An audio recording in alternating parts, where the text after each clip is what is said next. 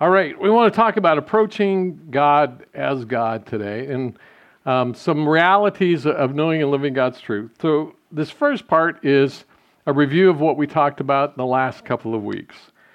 What does it mean to know and live God's truth? So last week we talked about this, that in 2024 we're going to really zero in on what are the essential beliefs that Christians need to have as anchors. And I told you about Pat Sawyer, who said there needs to be good theology in the pew as well as in the pulpit. There's got to be a knowledge of God. That's what theology is, an understanding of God, in order for us to be the people of God and to prevent us from being deceived by the enemy and veering off course, which is what we're seeing so much in American Christianity. And so last week, turn your Bibles to 2 Timothy chapter 2. Anybody need a Bible? We got some in the back. The ushers will deliver them to you if you need them. Anybody? Okay. 2 Timothy chapter 2. We need to develop these essential skills. I guess they're skills or abilities or characteristics. So that we can be anchored, know what we believe, live what we believe, and not be deceived, not be taken off course. 2 Timothy 2, beginning with verse 15, says, do your best, give every effort, put full effort, primary effort, top of your priorities, to present yourself to God as one approved. Why? Because this life is short, and as we've seen in the treasure principle, this life is just a dot. Eternity is the line. So, in our memory verse, it's about living for what lasts. To present yourself to God as one approved, a worker who has no need to be ashamed. The things that you're doing, pleasing to God, rightly handling the word of truth. So not just pastors, but every Christ follower understanding what the Bible says and how to live it out. But avoid irreverent babble.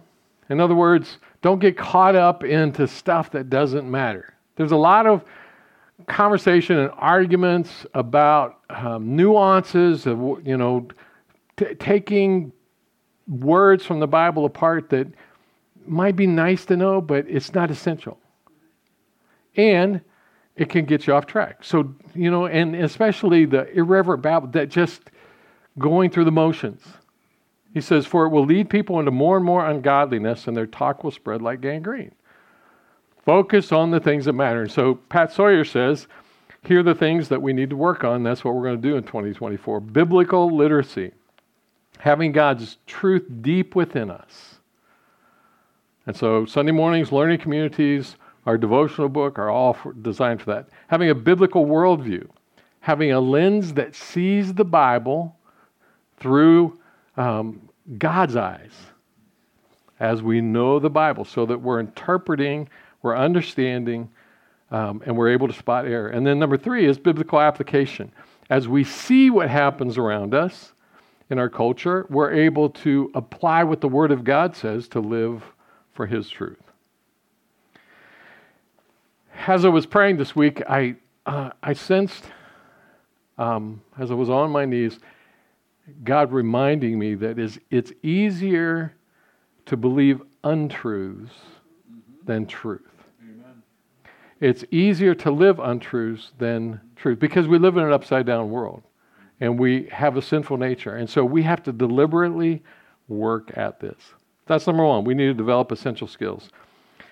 Another reality is that God, it's always been hard for the people of God to follow and to hold strong to the truth.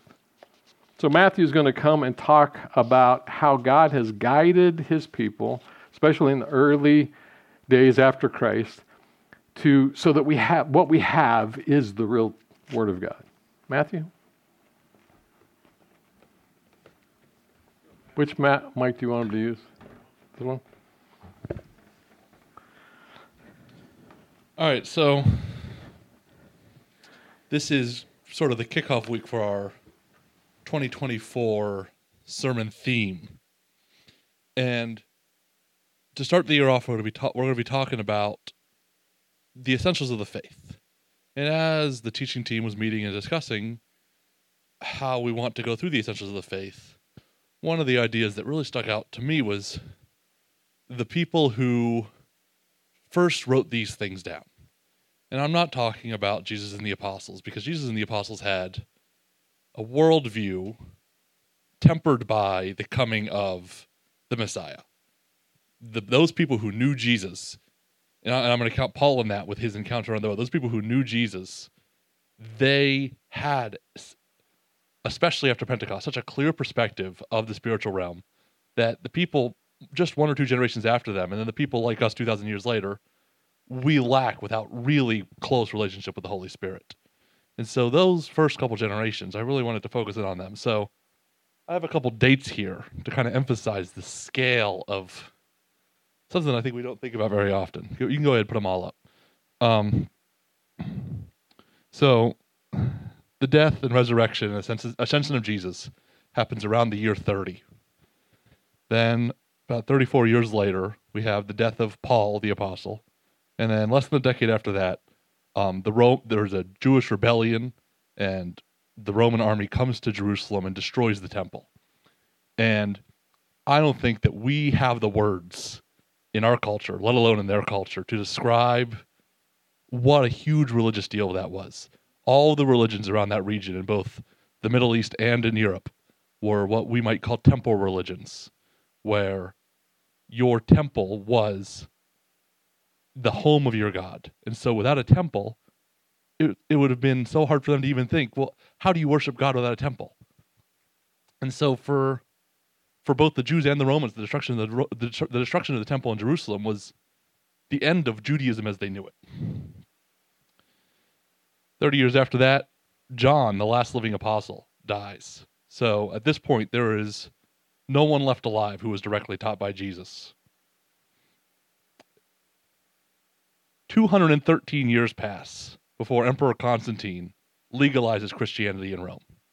And so for those 213 years, Christians across the Roman Empire would have been persecuted, not just as heretics against the Roman religion, but they would have been persecuted as heretics against Judaism, because Rome accepted other religions as long as you had what they called a basis in ancient tradition. And so not only did they see Christians as disrespecting their gods, but they saw Christians as disrespecting their own gods, because they're like, you can't worship a guy who died 30 years ago. 213 years before Christianity is legalized. And then I have a couple other dates in here from that era. In 324, the story goes that Emperor Constantine destroyed a temple to Venus that was built on Golgotha Hill. And he said that this is such an important place to the Christians that the pagans have no claim to it. A couple years after that, the First Council of Nicaea declares the tenets of the faith illegally. That, which was a big deal. This was one of the first councils after the legalization of Christianity, and they took many steps to canonizing what we today call the New Testament. And then in the year 380, Christianity became the official religion of the entire empire. But I want to focus on that 213 years in between, when Christianity was illegal and the apostles were gone, and what Christianity must have been like for them, because in every one of those years, Christianity was growing, and yet it spread across all of Europe, spread across the Middle East, spread into northern Africa. And I want you to imagine anything like that spreading without the Holy Spirit. What would have happened? How a church like that would have been led? How a church like that would even function when your leaders are constantly being arrested, when there was no canonized New Testament, where even though they had all of the writings that we today would consider the New Testament, the writings of Paul, the writings of the apostles and the Gospels, no one had compiled them. And this was 1,000 years before the printing press. So even if they did want those writings, even if they did want, hey, does anyone have the letter Paul wrote to the Corinthians? Someone had to go and copy that. Someone had to go find an original copy, sit down with a pen and ink, and write down the whole thing. And so a church might only have one or two of these writings, might not have a copy of the gospel, might not have a copy of any of Paul's writings or John's writings. And I, and I, I'm Just thinking about this, just thinking about it on a strictly intuitive level, it's like, how can you find faith in that time? How can we, as Christians today, we take so much for granted, not just in our Bibles being the best-selling book in the world, but all the commentaries we have access to, all the sermons we have access to at our fingertips. They had none of that. And so now I want to show you a quote from a man named Irenaeus of Smyrna. He lived around 130. He was born around 130, and so he would have been born 30 years after the last apostle died. So he would have been trained by people who were trained by the apostles. So he was 2 generations removed from the people who knew Jesus. And this is what he said about the church during his lifetime. The church, though dispersed through the whole world, even to the ends of the earth, has received from the apostles, their disciples, this faith. As I have already observed, the church, having received this preaching and this faith... Oh, I'm sorry, I went backwards. Yet, as it... Oh, I'm right. Received the end of faith, although scattered through the whole world, yet as if occupying but one house, carefully preserves it. For the churches which have been planted in Germany do not believe or hand down anything different, nor do those in Spain, nor those in Gaul, nor those in the East, nor those in Egypt, nor those in Libya, nor those which have been established in the central regions of the world. But as the Son, that creature of God, is one and the same throughout the whole world, and also the preaching of the truth shineth everywhere, and enlightens all men that are willing to come to a knowledge of the truth. So everything I just said was true. They didn't have a New Testament. Most churches wouldn't have had any of the writings that we would consider canonical New Testament writings. None of the people alive had any personal relationship with Jesus as a physical person. Very, very few people alive had a physical relationship with Jesus' disciples. And yet, this quote from Irenaeus of Smyrna shows unexplained optimism, where he travels the world, he meets with all these churches, and he finds a unified religion, one that has no New Testament, one that has no global leaders, one that is persecuted and technically illegal in many parts of the empire. It depends on the decade how illegal it was. Some emperors were more neutral, some emperors were more persecutory, but and yet the religion thrived, and Irenaeus talks about how unified the church was. We have an image of a church council in Acts 15. I'm not going to read the whole chapter here. Many of you may know the story. It's the story of Peter and Paul going to Jerusalem to talk about the issues of the Judaizers, to talk about how the church will grow and how they will deal with this theological disagreement in the church. And that is an image of how the church goes on to handle itself well past the 3rd century, where church leaders from all around the world would gather in one place and they would discuss these theological issues and they would establish what Christians believed. And one of the things established during this period in these first 200 years of the post-apostle church is what we today call the Apostles' Creed. And this is something that we're going to be emphasizing in the coming weeks for what are the basics and essentials of our faith. And so I ask you to read this with me. And as you read it, I want you to think about those people who wrote this, how despite having the entire world against them, despite not having anything that we take for granted, they put this into words, and they, through the Holy Spirit, found the essentials in a way that very few people could have done with more resources than they had. And I just find that so beautiful and such an image of the grace of God. So please read the Apostles' Creed with me. I believe in God the Father Almighty, the creator of heaven and earth, and in Jesus Christ, his only Son, our Lord, who was conceived by the Holy Spirit, born of the Virgin Mary, suffered under Pontius Pilate, was crucified, died, and was buried. He descended into the spirits of hell. The 3rd day he rose again from the dead. He ascended into heaven and sits at the right hand of God the Father Almighty, whence he shall come and judge the living and the dead. I believe in the Holy Spirit, the Holy Universal Church, the communion of saints, the forgiveness of sins, the resurrection of the body, and the life everlasting. Amen. The people who wrote that didn't have a New Testament. They had all the writings, but many of them wouldn't have had a copy. The people who wrote that only had the church, and they only had the Holy Spirit. And that is what he gave that. That is what he gave that church. This Apostles' Creed to me is a sign of the triumph, even before the legalization of Christianity. This is the image of that early church. This is a snapshot in time of their faith against all odds.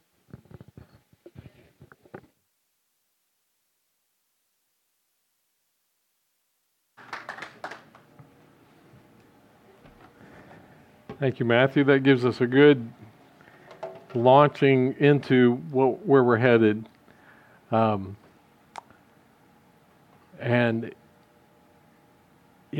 It caused me to pause and think about the integrity, the commitment of these people. And one of the things, as Matthew and I were talking this week, in Acts 15, in that council, which was a model for the Council of Nicaea and some of the others, in Acts 15, it says, it seemed good to us and to the Holy Spirit. And that's the key. That's why they could do this.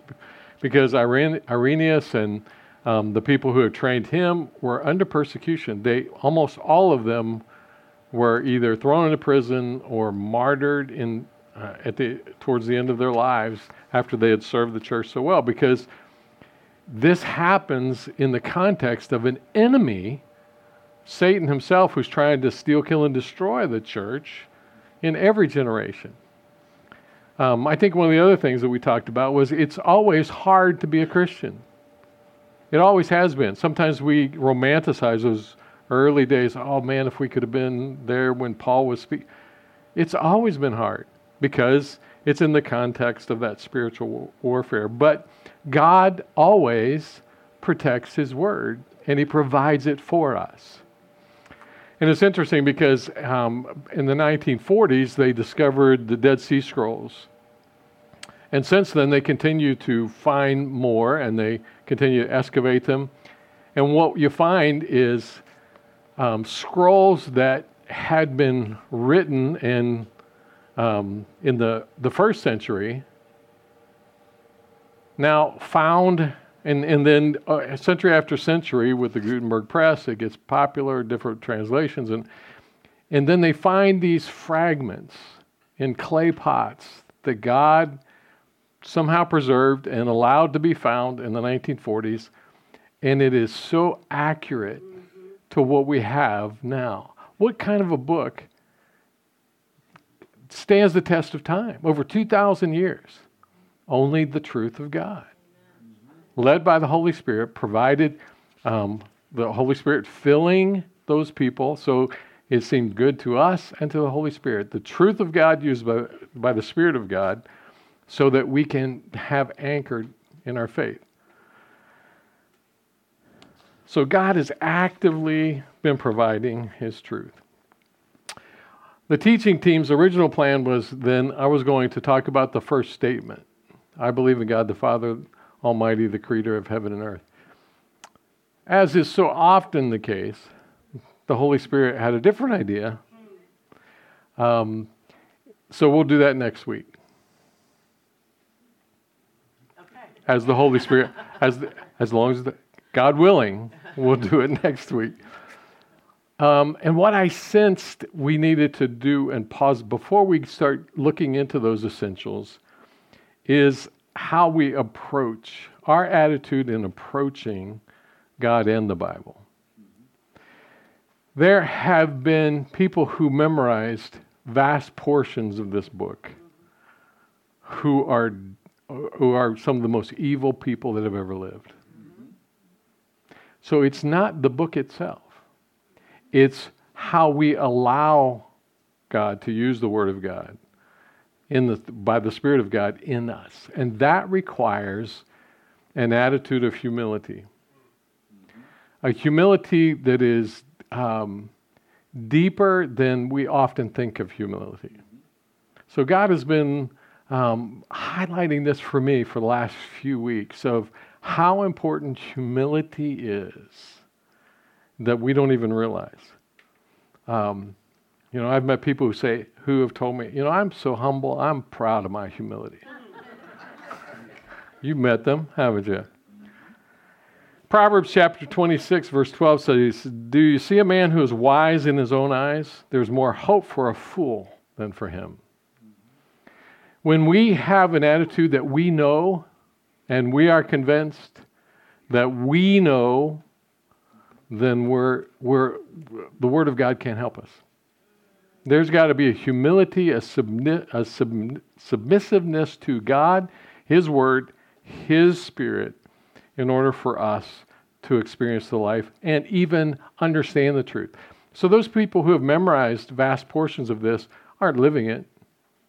They don't even grasp the truth of it, because you can't really understand what Jesus says underneath the real reality of it without the Holy Spirit giving you. There's so many ways this book is misquoted in our culture and portraying it as saying something that it doesn't even say. Turn your Bibles to James chapter 4, and we see how important this humility is. Humility so C.S. Lewis, I told the kids and the kids looked at me cross-eyed, humility is not thinking less of ourselves, it's thinking of ourselves less. It's not putting ourselves down, it's not degrading ourselves, it's not, if Candace sings a solo and you say, "Oh, I really appreciate that. You have such a nice voice," and she says, "No, I don't." That's not humility. That's lying, right? But how oftentimes do we think of that? Somebody, "Oh, you're so good at that," and you know you're good at it. They know you're good at it, but you feel obligated to say, "No, I'm not really. Anybody could do it." That's not humility. It's not thinking less of ourselves. It's thinking honestly of ourselves. It's looking at reality, living in the truth, but not putting myself on a pedestal. It's not. It's believing that God's given me whatever gift I have, whatever ability that I have, and honoring Him for it. Pride, on the other side, the synonym for pride means to be high, to put yourself above. Pride is putting myself above God and above other people. And so this humility is huge. James chapter 4, verses 6 to 10. But God gives us more grace. He gives more grace. Therefore it says, God opposes the proud, but gives grace to the humble. Let that sink in for a moment. Humility is so important because the opposite of it, pride, you make yourself an enemy of God. He opposes the proud. Not just the pride that person is exhibiting. He's talking about the person. God opposes that proud person. We make ourselves an enemy. So anytime we put ourselves above other people, anytime we don't humble ourselves to God, we're making ourselves an enemy. Submit yourselves, therefore, to God. Give Him all authority. Give Him all permission. Give Him all a willingness to allow Him to do whatever He wants. Submit yourselves, therefore, to God. Resist the devil, and he will flee from you.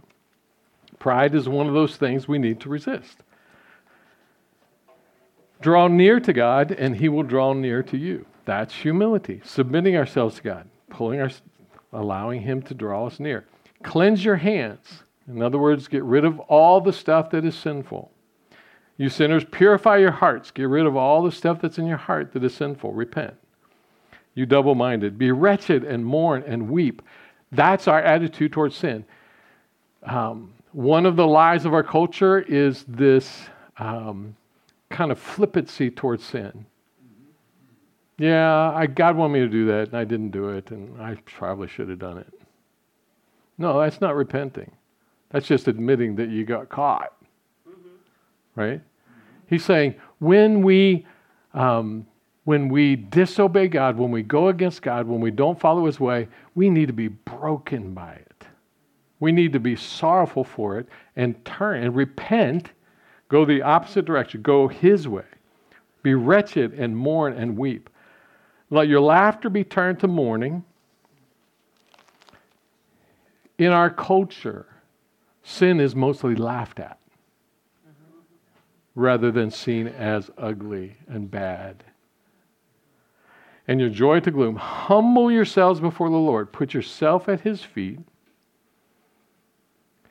and He will exalt you. In His time, He will lift you up. He will pull you up. Humility is huge. Humility, and it's more nuanced than we usually recognize. So humility, here's a picture of humility. If you're playing on a sports team, the coach is the authority, and the coach is in charge. And the coach, because of his position, has every right and responsibility to call the plays, to pick the team, to choose who to put on the floor, if you're talking about basketball, who to put on the floor, at what time, in what position, what plays you're going to run, how long the players are going to be in the game, when they're going to sit on the bench, and calling the timeouts. He has authority of all of that.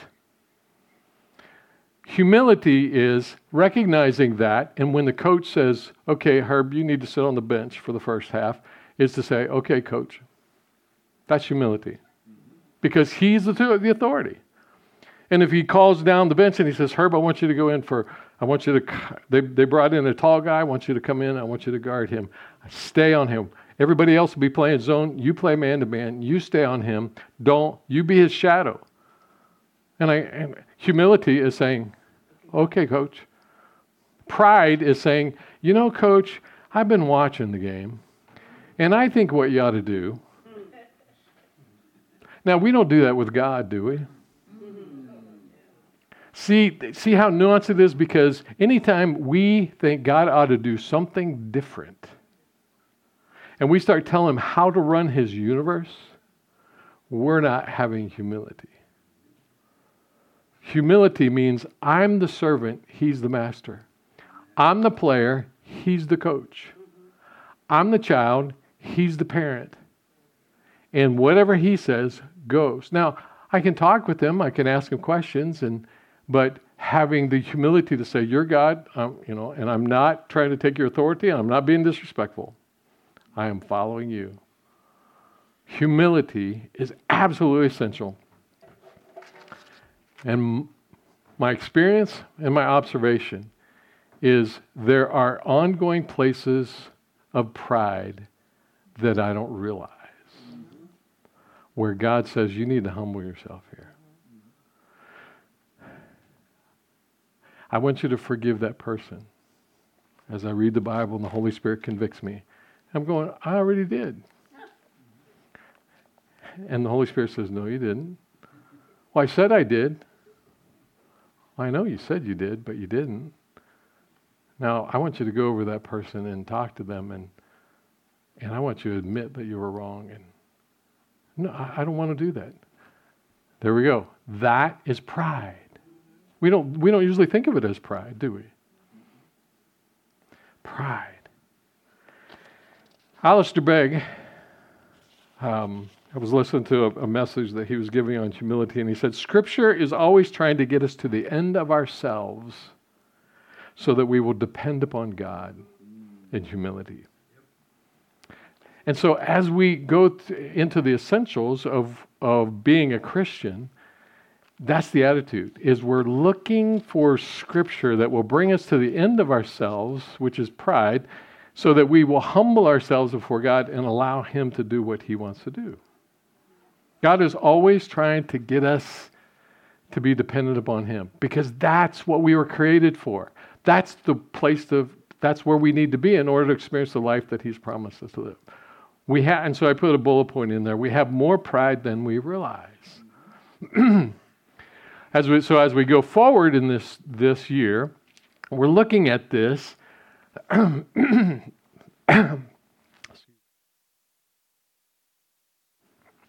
will be important for us to listen to Scripture, listen to the Holy Spirit, but also hold one another accountable.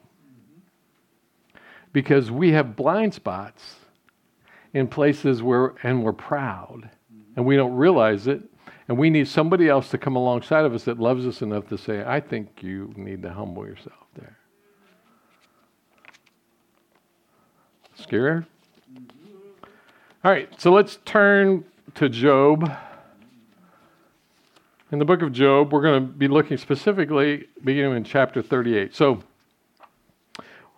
in the book of Job, we have a person who God says is the most righteous man on the face of the earth. That's the first couple of chapters of Job. The most righteous man on the face of the earth. I can find no fault in him. That's what God says about Job. That's who he is. And so they're in this divine council. God gives permission for a demonic entity to take Job out. And so he loses everything he's got. His kids, he loses his health. He's on an ash heap, just scraping himself. His wife says, just curse God and die. He's by himself. He's experienced everything. He goes, no, God gives and he takes away. Blessed be the name of the Lord. And then three friends come to him. And they come, and I think it's for about a week or so, they just come and they just sit. They do what they should do. They just come and they just sit. And they comfort him. And they're just there with him. Wonderful humility. I mean, just to sit. And then they open their mouths. And it all comes apart. So from like chapter 3 to chapter 35 or 4, somewhere in there, these three friends take turns telling Job, you must have sinned, and now you're experiencing the punishment of God. You need to repent of that sin, confess it, and then God will maybe restore you. And Job's response is, no, I didn't. I didn't. I've looked at everything, and he defends himself. He goes, and then about chapter 34, 35, there's a fourth younger guy who comes along and actually shows some wisdom because he focuses on God, on who God is. And he says, I'm not sure what's going on, Job. But and then after all of that, God shows up. Now remember, Job was the most righteous person on the face of the earth, pleasing to God. After all of these things, God shows up. And I want you to follow along. I'm not going to read everything in these four chapters. But I want to highlight some things that God says to Job, the most righteous man on the face of the earth. Because after all of this, and it's like the five of them are sitting there and they look off in a distance and they see this whirlwind. They see this dust storm coming in. And it's God showing up. Chapter 38, Job chapter 38. Then the Lord answered Job out of the whirlwind and said, who is this that darkens counsel by words without knowledge? Now, if you're Job and that's the first words out of God's mouth in visible form, it's as bad as the day has been. Is going to get worse. Because now you have the God of the universe who takes you to task, who begins to zero in. Now notice, the most righteous man on the face of the earth, God, had pride that he hadn't seen. And because of that pride, God had to show him some things. He went through all of this, and God had to show him. Who is it that darkens? And I get a kick out of this because this is the woodshed of all woodsheds.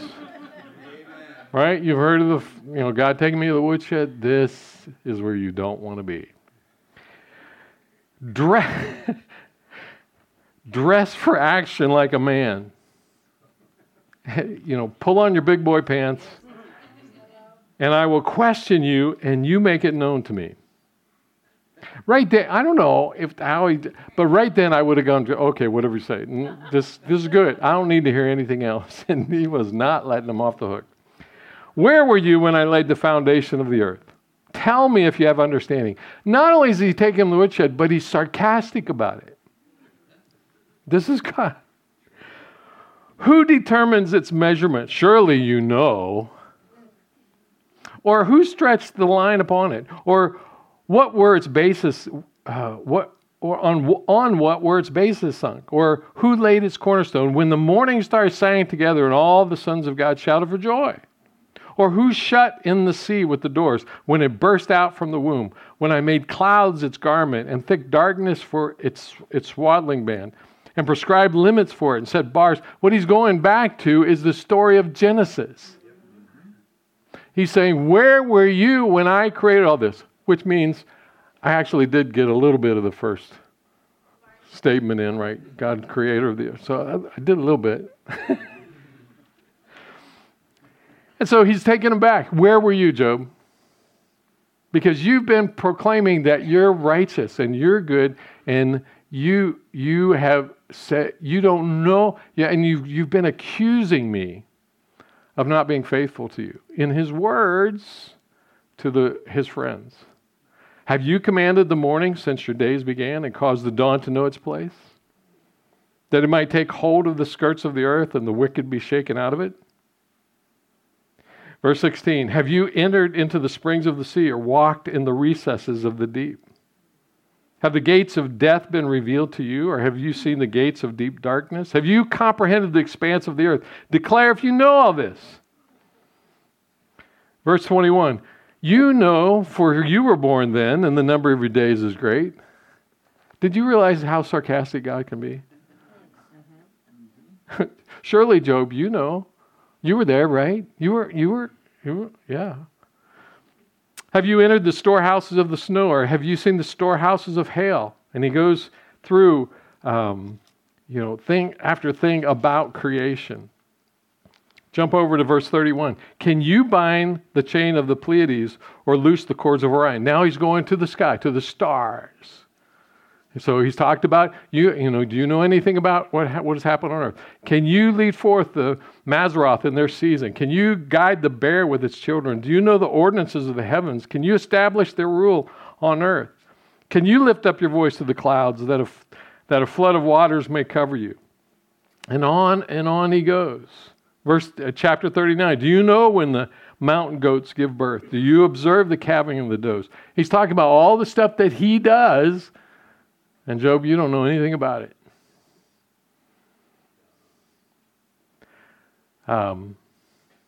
Verse 9, chapter 39. Is the wild ox willing to serve you? The inference is he serves me. Will he spend the night at your manger? Can you bind him in the furrow with ropes or in the harrow in the valleys after you? Will you depend on him because his great strength and you will leave him in your labor? And on he goes.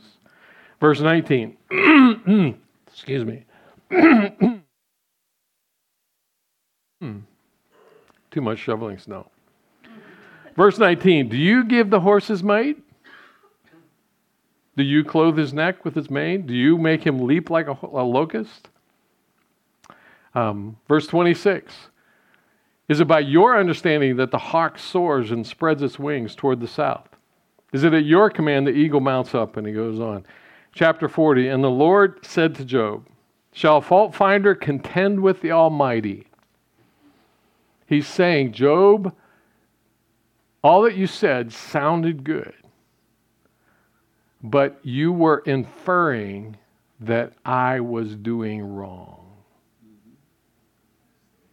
You hear it? Chapter 40, verse 3. Job answered the Lord and said, behold, I am of small account. What shall I answer you? I lay my hand on my mouth. I'm done talking. I have spoken once, and I will not answer twice, but I will proceed no further. He has been humbled about things he didn't know he was proud, but he was. Do you suppose if Job had some areas where he was still proud that he didn't know about, that you and I might? Do you suppose God will take that same kind of effort to work in our lives, our circumstances, our relationships, our minds, our hearts, our souls to try to hone us so that we're more like Him in humility? At that point, you'd think, okay, Job got the point. God's not done. Verse 6. And, you know, you see these commercials sometimes when somebody's talking and the hair blows back, you know, and they're blown against the wall. That's why I think Job was like. And I got this hunch that the four friends were kind of slowly making their way away. But I think God goes, back, sit. Because He wasn't done with them either. So look at what God says next. Dress for action like a man. Pull on your big boy pants. I will question you, and you make it known to me. Will you even put me in the wrong? That was the point. He, by his inference in all of those chapters, was saying, God, you're doing something wrong.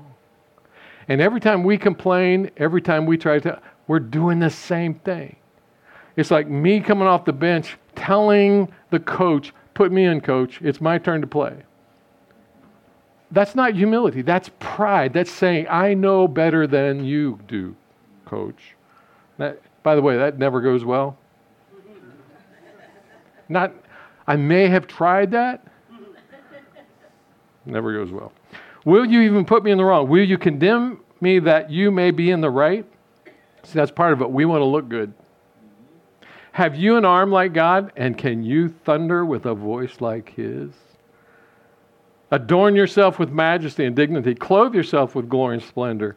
Pour out the overflowings of your anger. Look on everyone who is proud and abase him. Look on everyone who is proud and bring him low. And tread down the wicked where they stand. Hide them. And he says, that's my job. And you've been talking about it. And then in verse 15, he talks about Behemoth, which was one of the huge animals that had been created. And he goes through this long diatribe. Chapter 41, can you draw Leviathan with a fish hook? That was a water animal that was beyond powerful. And he takes them to task about that. And then chapter 42. After all of that, Job answered the Lord and said, I know that you can do all things, that no purpose of yours can be thwarted. He has gotten a glimpse of God that he never had before. You and I need that glimpse. Amen. But it comes at a price.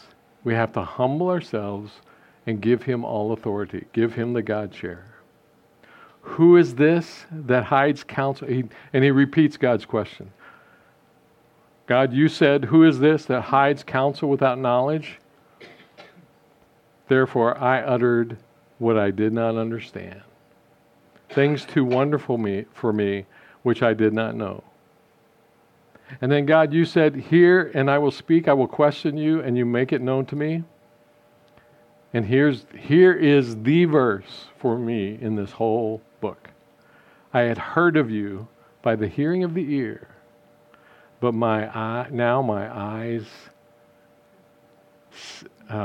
sees you. Therefore, I despise myself, and I repent in dust and ashes.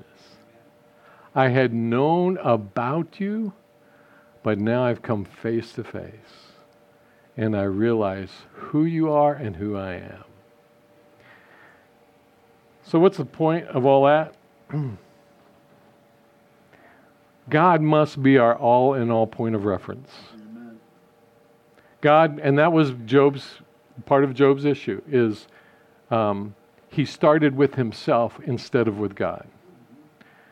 And we'll talk about that as we go forward. The fear of the Lord, Proverbs 15:33, is the fear of the Lord is instruction and wisdom. And humility comes before honor. The fear of the Lord, giving Him His proper place.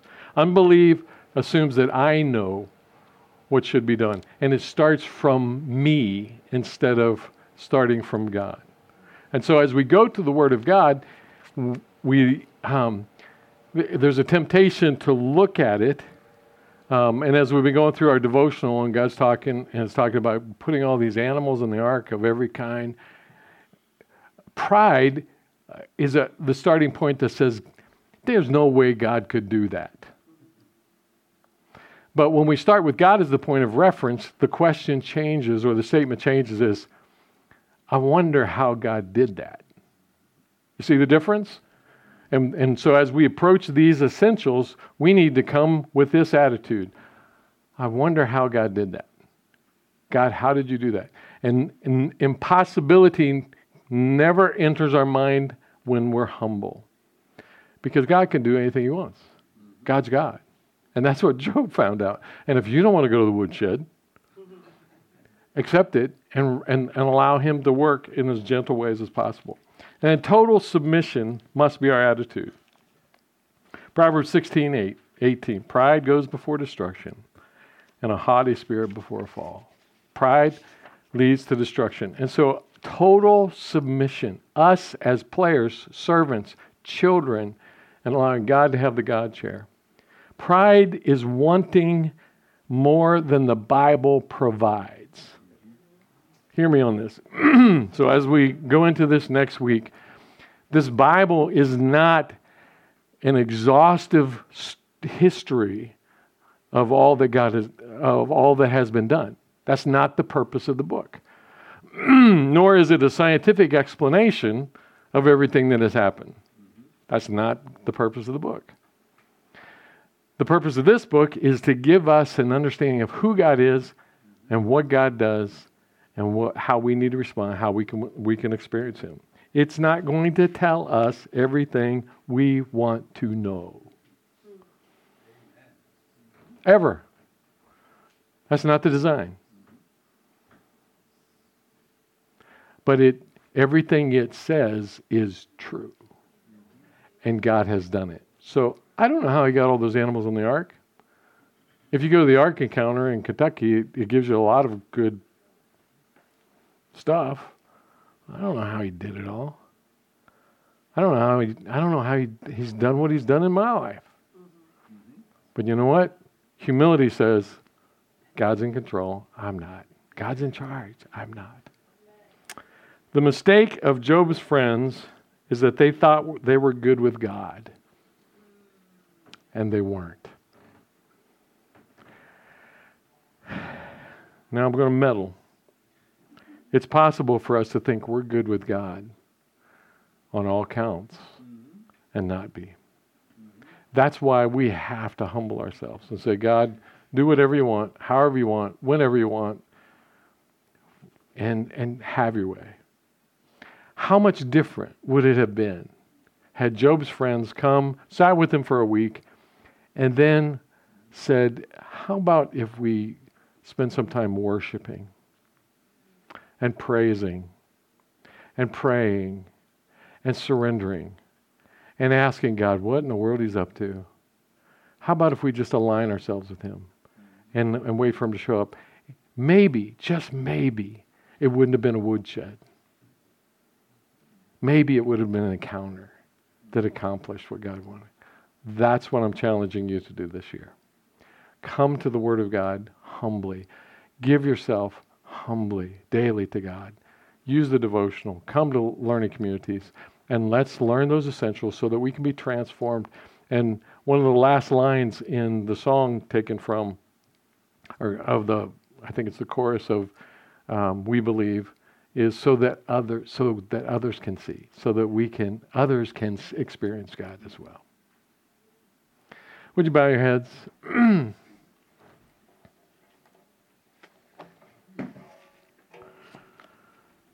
Lord, as we look at the book of Job, we are incapable of grasping how big you are and who you are and all that you do.